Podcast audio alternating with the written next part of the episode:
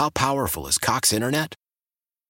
Powerful enough to let your band members in Vegas, Phoenix, and Rhode Island jam like you're all in the same garage.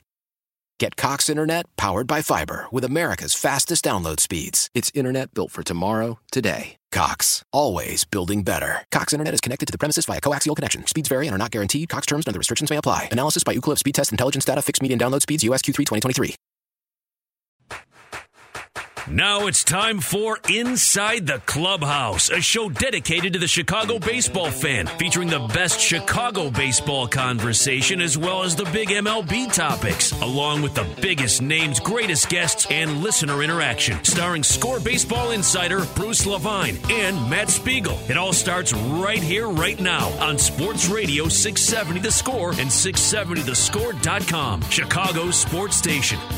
Baseball conversation all year long on a Saturday morning. Ooh, that was a rough Cubs loss to begin a nine-game stretch that everyone has properly said is crucial on the doorstep of the one and only trade deadline, and those Cubs problems look like the same ones we've known about for a long time. Good morning, Bruce Levine. Good morning, Matt Spiegel. This is Inside the Clubhouse. Matt and I will be with you until eleven o'clock talking baseball. Then Rosie and Matt take over from there. three one two, six four four, six seven six seven is our number to get in to talk Cubs, Sox, trading deadline, everything baseball here. Text Matt at six seven zero one one. By the way, Matt, Inside the Clubhouse brought to you by Max and Benny's in Northbrook. The finest food on the North Shore, the best deli, no doubt, the best bake- bakery without question, the place for parties or business meetings, you bet. ten to one hundred fifty people accommodated.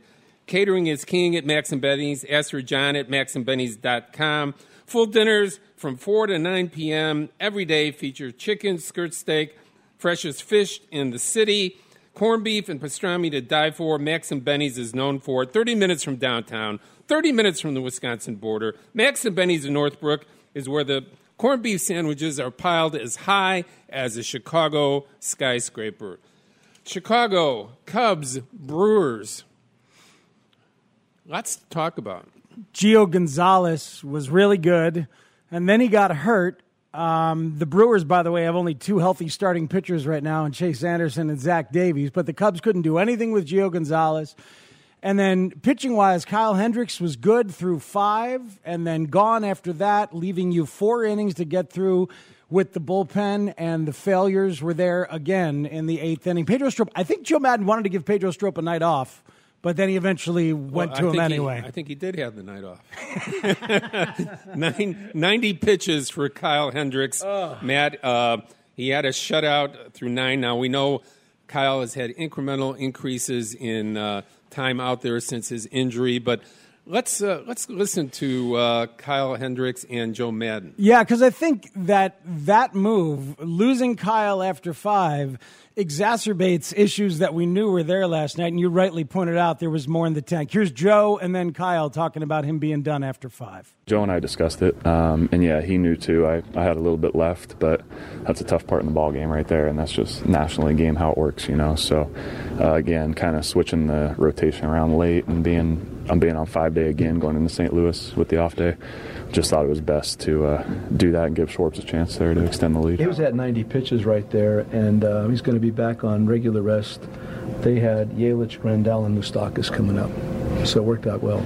Uh, Joe Maddon's saying it worked out well, but he used the one and only lefty right there in that inning, and Kyle Ryan did his job, but he's got no other lefties for the rest of the ball right. game. So, you know, the team construction at this point, the fact that uh, Derek Holland was traded for but not uh, able to get there that quickly after uh, he was notified of the trade from the Giants, uh, the fact that they had already uh, sent a left-hander back to the minor leagues a, a couple of days earlier, um, all went for, you know, the, the best uh, second guess in the world right here on Inside the Clubhouse. I mm. mean, you can you can look at the fact that Yelich, uh, there wasn't a left-hander to face Yelich Uh, when he drove in the first run for the Brewers, and there wasn't a, a left-handed uh, answer when uh, Strop was certainly struggling uh, and uh, giving up the lead. Yeah, you know, I, I, I'm looking higher right now than Joe. It's very easy and very popular, and we have done it a lot, and there's lots of reasons and times to look at Joe. But you said it on the construction. Everybody knew how important this nine-game stretch was, and you go into it with one lefty. I mean, like, how how do you you go into it with one lefty, and you go into it, frankly, with the same problems that we've known have been there since the offseason. A bat or two that can make contact and diversify the lineup, Bruce, and then high-leverage bullpen arms. We've known they've needed this since November, and here we are two days before the deadline, and those remain the needs. The, the biggest problem, I, I feel, uh, well, there's two things. One, you and I talked about it before we came on. Uh, Pedro Strop um, not being Pedro Strop any longer at this point in time. That's a final straw that the bullpen couldn't survive, right. Isn't it? Right. But, I mean, he's been such a warrior for the last five years for the Cubs, arguably the best and most consistent relief pitcher that they may have had in their entire history for this period of time. I mean, you look at closers like Suter and Smith, and they were certainly Hall of Famers and very consistent there. But as far as a utility-type uh, setup man slash tremendous career, yeah. I as mean, a he's, Cub, he's just been phenomenal. But uh, with three significant hamstring injuries since uh, last year, um, that has made him an upper body pitcher. An upper body pitcher throws with his arm only. Uh, that's limited Strop from being able to command his pitches. So when you see Pedro Strop come into a ball game and his first pitch hits the batter in the box, okay, in an important situation, the first thing Joe did was turn to Hadavi and say, get them up in the bullpen. Mm-hmm. Because he knew right away that Pedro Strop wasn't ready to go out there and pitch with command. Right, he had Rowan Wick getting right. up behind him, right. and Rowan Wick but, comes but out and does it after. One pitch, yeah. one hit batter. It was like, this isn't Pedro. We know he's he's not ready to throw, he's not going to be able to command because he knows right away. He knows Pedro Strop for five years now. So that was that. The other most important significant thing for me, Matt, yeah. is the, the failure of Carl Edwards and how they looked at him as a righty that got out lefties and righties, that was a setup man that they could trust against left-handers.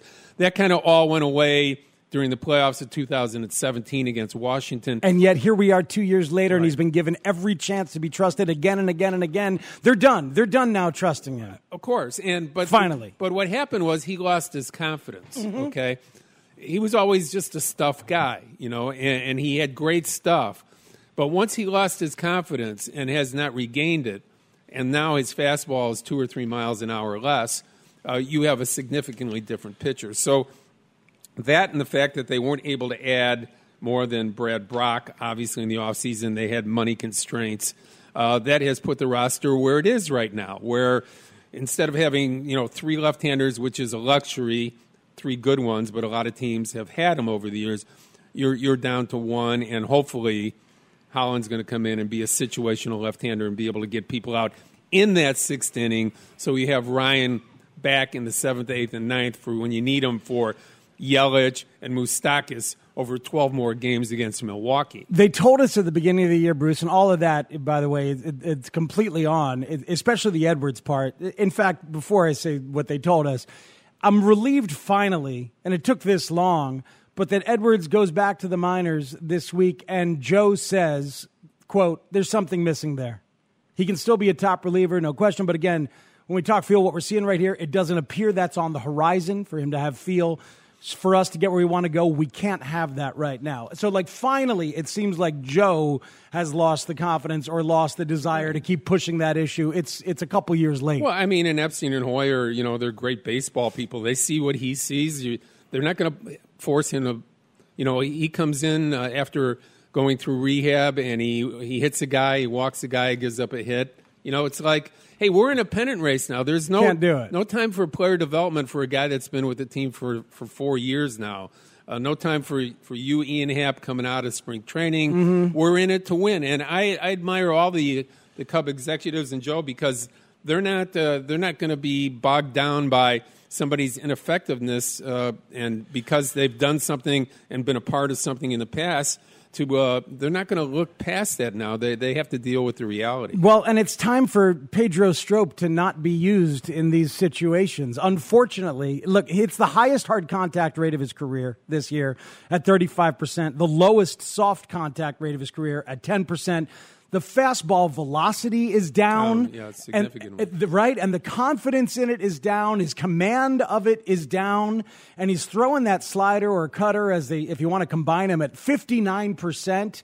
So he is throwing that pitch that they want him to throw more. It's just that he has no fastball command or effectiveness or confidence. So you can't keep putting him out there you in know. these moments. Can you? Muhammad Ali fought uh, four fights uh, extra that he should have. Uh, I mean, Strop is beat up. He know? is beat up. And he's, he's such a such a strong-minded vet. They I mean, keep a, giving him chances to do it. He's been a terrific pitcher for him. But right now, you have to deal with the here and now, and he's not getting it done. And, you know, Kinsler has been their best uh, reliever. Cishek has eighty under his belt from last year, probably almost half the same amount percentage-wise this year. You know, these guys are bullpen guys. They're going to wear down. And mm-hmm. uh, I think I think we're going to talk about, you know, trade possibilities for the Cubs and Sox and what they're looking at. Uh, the Cubs, they don't they don't need just another left-hander. They, they need more fortification if they can get it. They talked about at the beginning of the year that Theo said, hey, you know, we got a lot of guys, some down at triple A, some others. All we got to do is find eight guys to have good years. They've used sixteen different guys out of the bullpen already. Yeah. sixteen. Yeah, I mean, most most teams uh, that are going to be in it probably going to have to use close to twenty guys, you know. Uh, and this was this hasn't all been about injury. It's been about ineffectiveness uh, and injuries. So th- those are the, it's a lethal combination. Uh, yet they're a game out. So uh, even though um, in Cub Nation it's doom and gloom, mm-hmm. um, they are equal or better to uh, what the competition is in their division. Maybe in the National League, other than the Dodgers and Atlanta, they're as good as any team. So there's time for this to be turned around and uh, dealt with. And, you know, if they just could envision themselves at home every game when they're on the road, you know, maybe the, you know, the John Bakers of the world can – trance them into uh, thinking they're on the ro- uh, at home. Instead, they're nineteen and thirty now on the road. Woof, nineteen and thirty on the road. Uh, look, the offense was brutal last night. It's the first hit of the game against Gio Gonzalez and then a home run from David Bodie, and that's it for the offense. So it's not just the bullpen, but there's issues all over the place. We've got Tommy Hotovy to play for you about Pedro Strop, but we got a lot of phone calls from people who want to talk about this stuff as well. So why don't we take some calls and some texts Great. here, Bruce Sounds Levine. six seventy eleven is how you text us. Uh, now you've got a chance to call three one two, six four four, six seven six seven. Let's start with David in Elk Grove on line three. David, what's up? You're on Inside the Clubhouse. Hey. Good morning. Hey, hey guys. Bruce, hey guys, how are you? Uh, I don't want to spend too much time in that game last night, but obviously the umpiring didn't help Hendricks. I mean, there were some strikes that, they, that forced this man to throw an extra six, seven pitches an inning, which made the decision tough for for Maddon, uh, whether you leave him in for six. But that's besides the point. There's a cultural issue. I don't know about you guys. Uh, the other point I want to make, you know, everybody has personal problems in their life, but th- this idea of professional athletes to not to fulfill their commitment of their contracts with their baseball team because they're having problems at home with their wives. Is it the Zobrist business like it's, he's going to be the savior when he shouldn't have been gone to begin with? Annoys the heck out of me. David, that's uh, I'm sorry. I'm sorry, man. It, it, it really, there's so much to talk about, and you're going with a guy who's got serious life issues to sort out, who is on his way back, by the way. He's going to come back. Uh, we got that news yesterday before the right. game, Bruce, that uh, Ben Zobrist yeah. will be returning yeah, I mean, next I, weekend. I don't, I don't know if you go there. You know, obviously, um, when you're in the public light and uh, – so much of this uh, personal stuff comes out, and uh, you're the quality of individual that Ben Zobrist has. And I, I think you underline quality of Ben Zobrist. This is not just your common guy, but this is, you know, an above-board guy, um, you know, a pleaser on so many different levels of his career.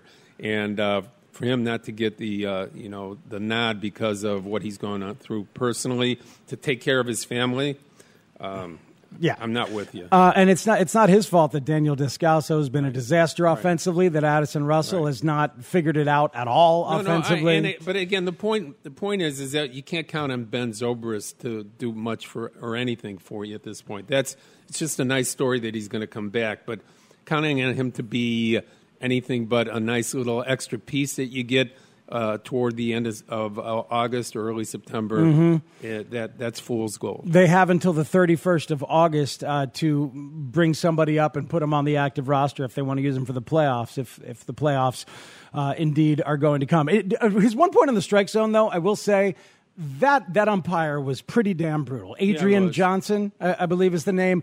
Brandon Kintzler struck out exactly. Thames, right, with the oh and two pitch yep. to Eric Thames. That should be strike three. Instead, he's got to throw six more pitches.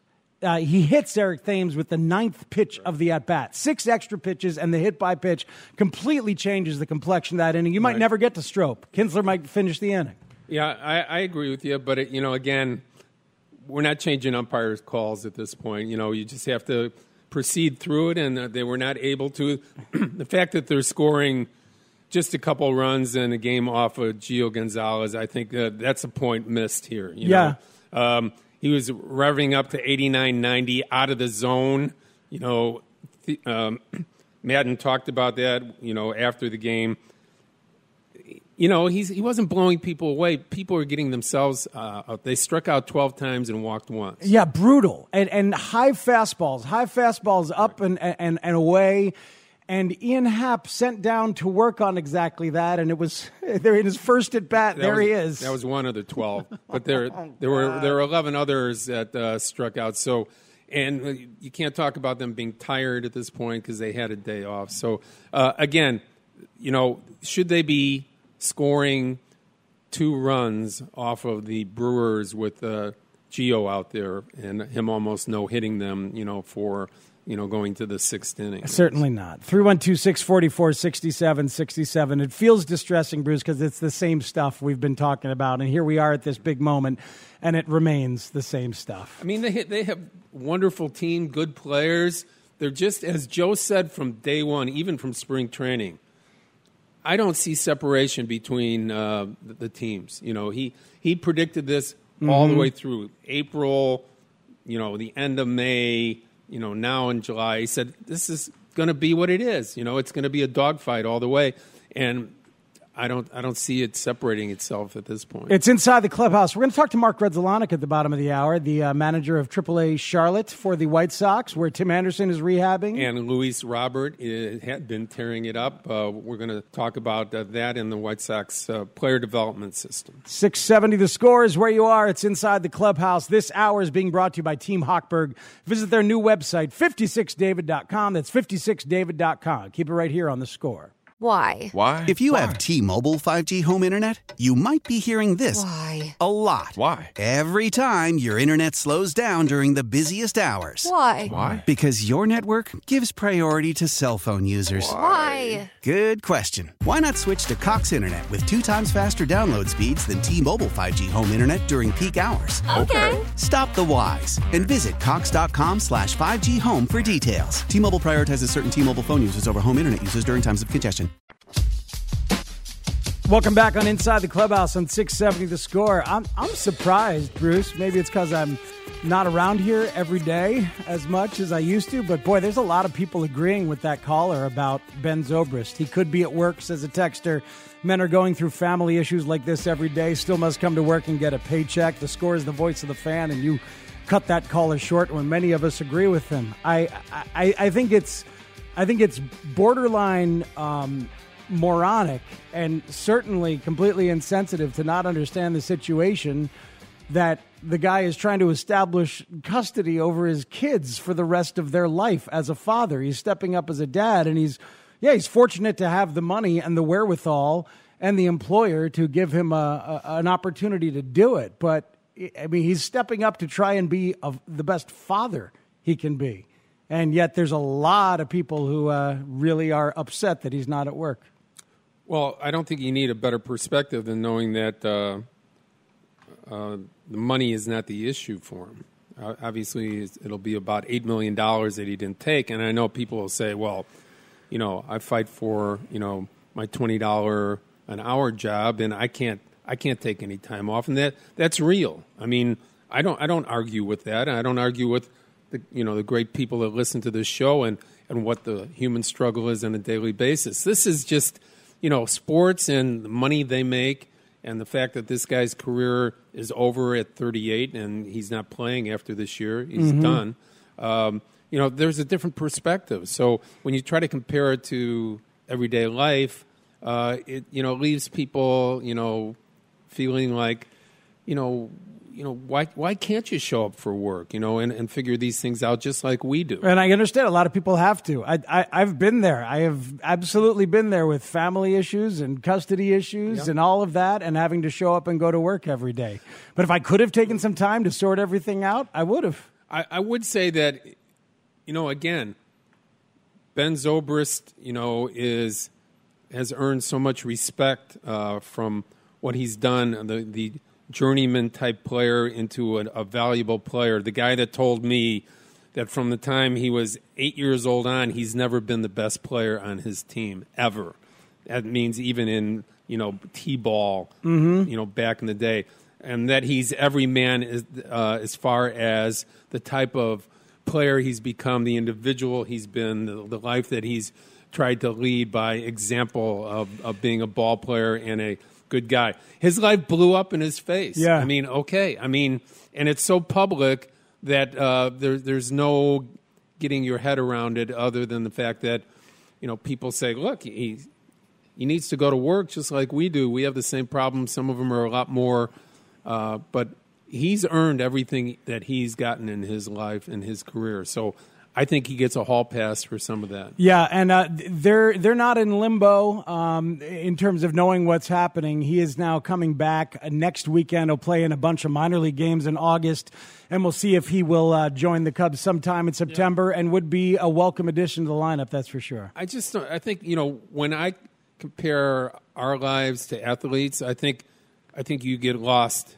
You know, you're you're you're done. You know, you, you there is no comparing, you know, the everyday guy to athletes because it's a different world they live in. And it's a very short existence as well. There's a lot to talk about with both ball clubs on both sides of town as the trade deadline approaches. Uh, Eloy Jimenez uh, did some pregame work yesterday and will probably be back pretty soon. I want to know about Luis Robert, who is the most interesting, in my mind, of all the young Uh, talented position players in the White Sox well, system. Well, we, we can do that because the Mark Grudzielanek, the triple A manager for the Chicago Sox at Charlotte, nice enough to take some time out from his Saturday morning to join us on Inside the Clubhouse. Good morning, Grud. How are you? Guys, how we doing? I'm doing well. We're doing good. Thanks for doing this. I mean, uh, you know, I know uh, the grind in the minor leagues is no different than at the major league, you know, level. It's, uh, it's a grind every day, and to get up early and join us, appreciate it very much. Let's let's start with uh, Tim Anderson, who's been there for a few days, uh, took a day off, and uh, was there to uh, to rehab uh, this ankle. Where what have you seen from Tim uh, over these couple days? How uh, how game ready do you think he is to uh, come back to the White Sox? Yeah, Tim's been awesome. he's uh, uh, been with us for a couple days now, and uh, he's at that ten or twelve at bat. Uh, you know, it's been a few. Uh, Uh, you know, I'm not sure about the time, but it's been over a, a good six, eight weeks, I believe, with his injury. So he uh, he looks good, though, at the plate. He looks very good. He's a little tentative with that ankle, but, again, that's just the confidence that will come each day, and he'll get stronger and stronger. Um, but uh, I see him feeling uh, surprisingly looking surprisingly well at the plate. Um, he came off and, and swinging the bat really, really well. Uh, the first few games, and uh, he looks good up at the plate. Uh, running-wise, too, hit a double the other night, and, and uh, watching the whole way, didn't have any any inclination of any kind of uh, ankle problems at all. So that was nice to see. So uh, I'd say another couple days, he should be ready to go with some at-bats, and uh, uh, I like where he's at. Greg, you were a middle infielder, shortstop coming up, second baseman, both during a lot of your career. Because of the athleticism that Tim presents with his particular type of game and the extra movement because of his background as far as basketball into baseball, is it a more difficult process on the uh, on that side of it to come back because of all the extra movement that he makes uh, playing defense? Yeah, that that that's definitely a strong possibility. It, you know, and it, it's his back leg, meaning that it's his, his his his right ankle, and he's always pushing off, and that's where he gets a lot of his force from. Um, you know, and uh, that direction. When he does throw, he swap his feet. You know, and, and he goes through that defensive motion out there. Um, you know, again, it's just a, a confidence thing, knowing that uh, he can trust it, and uh, you know, it, it, it looks. Once he gets past that point where he done something during the game, in the game, where you can't, you know, manipulate that in, in, in fundamentals or in stretching or practicing or, you know, whatever you do pregame, it's always that spur of the moment reaction time thing that once he gets through that and, and feels that, and uh, I, I think then you'll see him uh, really comfortable and get rolling. Saw a picture of, of Tim posing with Luis Robert, um, and a lot of White Sox fans were very excited. Saw one guy tweet, hey, uh, Tim, put him in your back pocket and uh, bring him back up here as soon as your, your rehab stint is done. Uh, wh- what's it been like for you to uh, receive this player, Luis Robert, as a guy that you get to manage and to watch his overall skill set and athleticism? What, what's that been like to watch and to manage, Mark? Well, it, it's pretty impressive to see this young man come in. Um, number one, you don't see it too often when you see a twenty-one-year-old in, in the three A level. So, uh, you know, watching him in spring training a little bit, um, you know, he's, he's, he's a specimen, to say the least. Uh, he has all the tools, um, you know, and, and it, it is, something that is, uh, like I said, to get to this level at that young age, um, he he is someone special, and it's it's not, you know, anybody can see that, but it's just developing it, maturing as a player, understanding situations, uh, getting better in the little things of the game, because the raw part of the game with his ability, his size, the way he hits the ball, the way he runs, the, I mean, everything's there. So he he's going to be in this game for a long time, um, and it's just, uh, you know, it. it, it it's a blessing to see the young kid like this uh, uh, with that kind of ability. And uh, it, it, it's it's a joy to coach him. It's a joy to manage him. He is uh, a great kid, uh, you know, responds really well, and, and is just up for the challenge of learning every possible angle of this game. You know, Mark, he's a certain kind of prospect, one of those five-tool guys that just gets – it gets you sort of excited about what the possibilities could be. Who's, who's the best five-tool athlete you played with? I mean, those those early Dodgers teams in the two thousands, you had Beltre and Sheffield and Shawn Green. I mean, you played with some incredibly good players. No question about it. You know, you, you go back to the Guerrero, Vladimir, and, uh, you know, these are all the guys that are just uh, phenomenal players, and, and, and you don't see them a lot. You don't see them too often come through the system, and when you can uh, – When, when when you hit a home run and, and uh, saw this kid at a young age and develop like that, and uh, you know, you just never know. But uh, you know, as he gets older, it, it's it's fun to watch. And, and now now the, the biggest part of it is is just absorbing the game, learning the game. And the only way you can do that is just playing it each and every day, and understanding it, talking to him, and, and, and just learning each and every day. Dylan Cease came through the system uh, through you this year. Um, What did you see from uh, Cease as far as uh, command issues and stuff? I mean, the, the raw stuff we know is, you know, it, it's pretty impressive, and the kid seems to be pretty impressive. But what were your observations on Dylan, and uh, and what what are your expectations of him uh, here right now? We saw him uh, get roughed up for five runs yesterday in one inning, and then come up and throw three innings uh, and throw, you know, shut shut him out the next three. Yeah.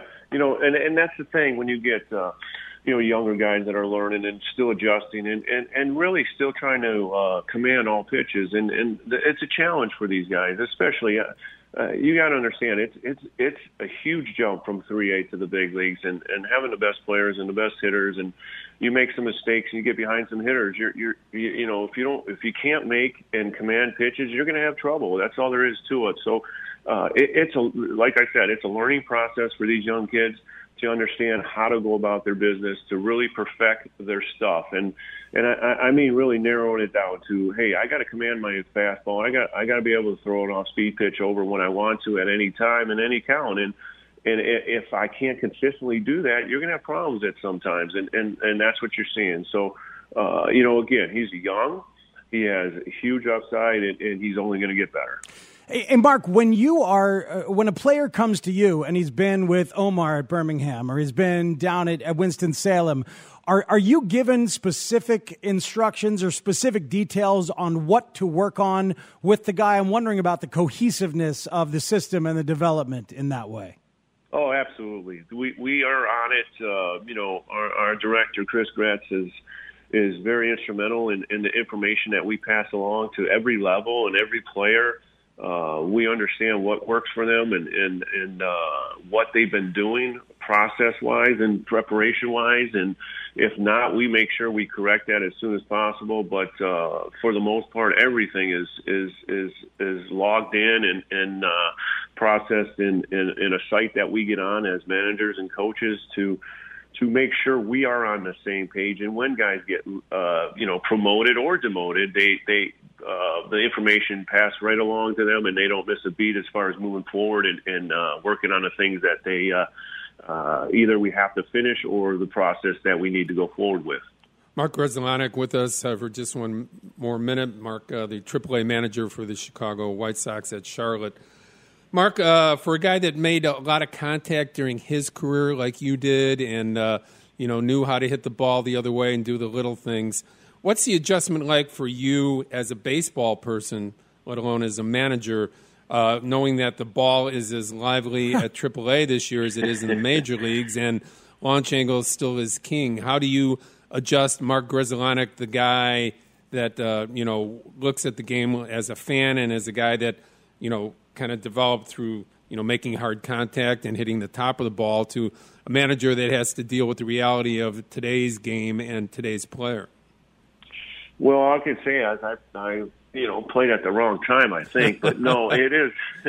That ball is definitely flying out a little bit differently. Um, there's no question about that. It's obvious with the number of home runs that we've seen and and the distances of these balls. Uh, the way they're traveling off the bat is is, is – uh, Uh, quite like I've never seen before. So, um, but no, I, I mean, it, it is adjustment, but you got to understand the personnel you have, what you're working with, and, and, and where you got to go about it. In my personal opinion, I, I think there's guys out there that need to, you know, swing and elevate the ball, but then there's guys that need to really focus on uh, barreling the ball and making contact and doing the little things like, like, like they said, and that's how they're going to get there. Um, There, there's not that many uh, Pujols and Guerreros out there that that, that you want to elevate balls. Um, and, you know, I, and, and the bottom line is we need on-base percentage. We need to put the balls in play, and you need to do these little things. Because those home runs, you know, they're definitely coming more on a rapid pace this year. But uh, at some point, uh, you're, you're going to need to get a guy over and get a guy in, and, and those strikeouts are going to really hurt you.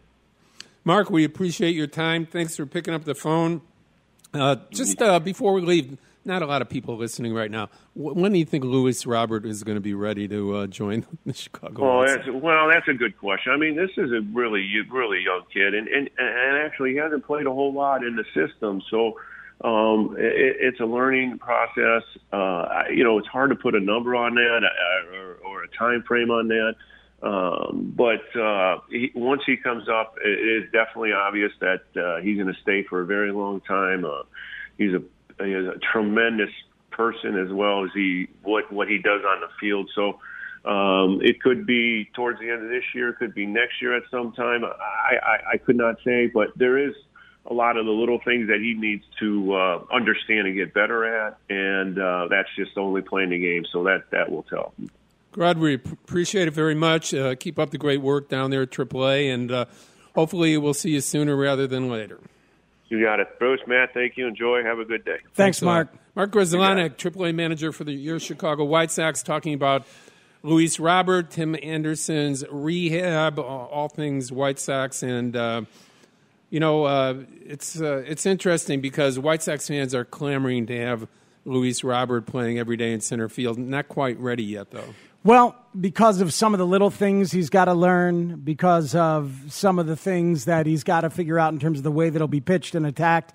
I think he's coming, though, Bruce. I, I continue to believe that he's going to be here this year. Um, What's the point? I, it, the, the point is that you're giving him some time to get a, accustomed to the big leagues while he's here so you can hit the ground running next year in the spring. When Eloy comes back and he's playing left field, give him the opportunity to play next to Luis Robert. That's he needs a center fielder, a steady center fielder that he's going to be next to with incredible range, and that's going to be Robert. The way that they have dealt with guys like Eloy and Quintana and Sale and everybody in terms of buying out their pre-arbitration years and their service time, I think they have a plan on how they want to do that with Luis Robert. They've already had the fifty-two million dollars of sunk cost with what they paid as a bonus and what they paid in tax. I think all signs point to might as well do it now. It's a great point you bring up. I, I just think, you know, he's he's already advanced three levels. Uh, let him let him do a little bit more player development through. Uh, if you want to bring him up in September, that's great. You know, uh, uh, again, if your plan is for sure that you're going to sign him through his arbitration years and maybe free agency, then mm-hmm. I'm all for it. Otherwise, I'm for bringing him up April twelfth, fifteenth, or seventeenth next year, or whatever it is, so you control the seventh year. Yeah, it's interesting. And because he got that big bonus, I don't know if he's as motivated as Eloy was or as some of the other guys maybe, have maybe been yeah. to, to get that preemptive contract. Maybe, maybe not. But, but again, I think it's incumbent upon the White Sox to make sure that you protect that extra year of uh, player controllability. I think it's very important. Lots to talk about here on Inside the Clubhouse. Um, three one two, six four four, six seven six seven. If you've been hanging on and wanting to call up, you can do so now as we talk Cubs, we talk White Sox, we want to talk about the uh, shift in the White Sox front office and the trade deadline approaching for both ball clubs. Right, we're going to give you uh, places that are uh, the White Sox and Cubs are talking to, teams they're talking to, players that may be coming your way, regardless of what you'll hear Jed Hoyer say about the fact that we're never right. It's Inside the Clubhouse on six seventy The Score.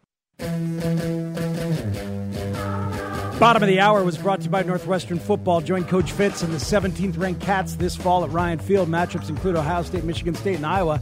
Season and single-game tickets on sale now at N U Sports dot com. And it was brought to you by Anthony Buick G M C in Gurnee. July is a great time to buy at Anthony Buick G M C. There are over four hundred vehicles with huge savings on every Buick and G M C truck. G M C, they are professional grade. Anthony Buick G M C, visit anthony gurnee dot com. Uh, some news in the White Sox front office this past week, Bruce, and we have a caller who wants to address it, gives us a chance to talk about it as well.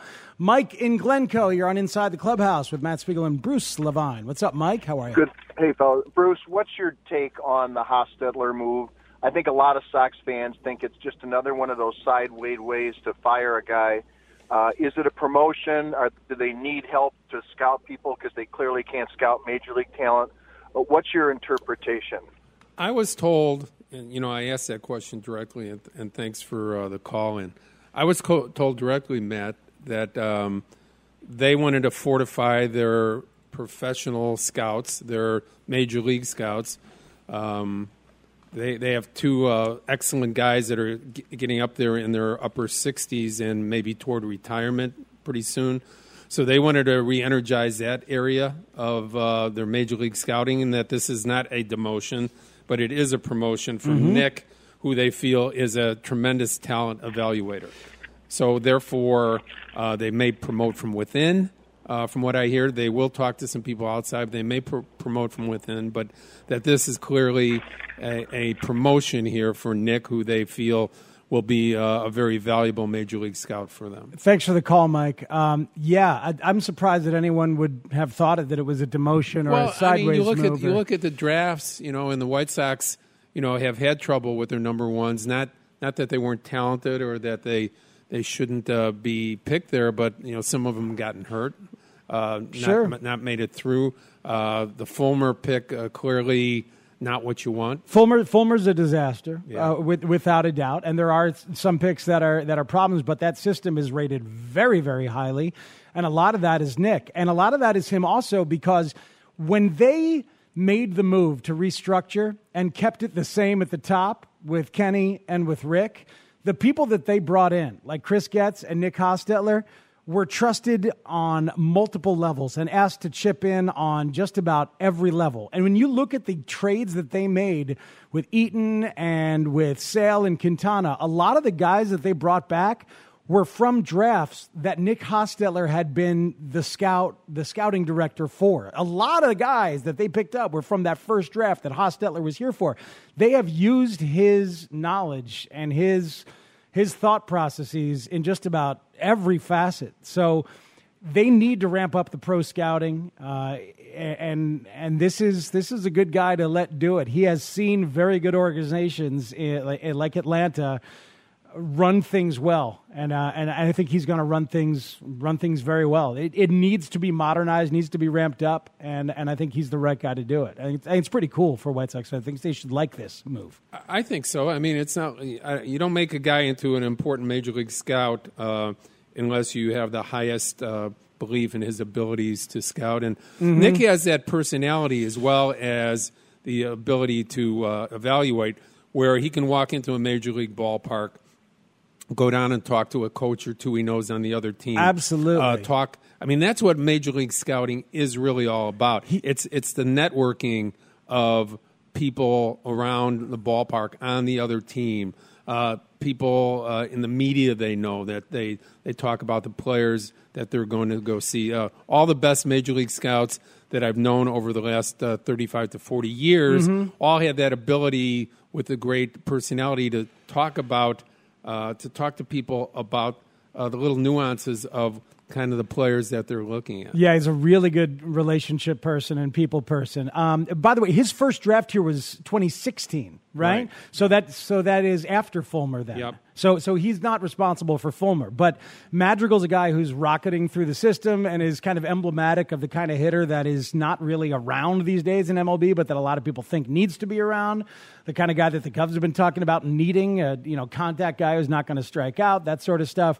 Um, and, and, you know, and Vaughn, people love Andrew Vaughn right now. And uh, if Jake yeah. Berger wasn't hurt, who knows? Yeah, I mean, so. look, it's a, it's a hit and miss business, but uh, I can tell you that their belief in uh, in him is extremely high, and that uh, you know they will continue with most most likely a promotion from within. I've I've heard, but they will. Mm-hmm. You know, Rick Hahn will talk to uh, people outside of the. Um, outside of the organization to see if they uh, need to bring someone in from outside. But again, uh, you know, uh, getting, uh, you know, getting your draft picks through. And number one, I think the White Sox, very underrated as far as what they've done with their pitching over the years.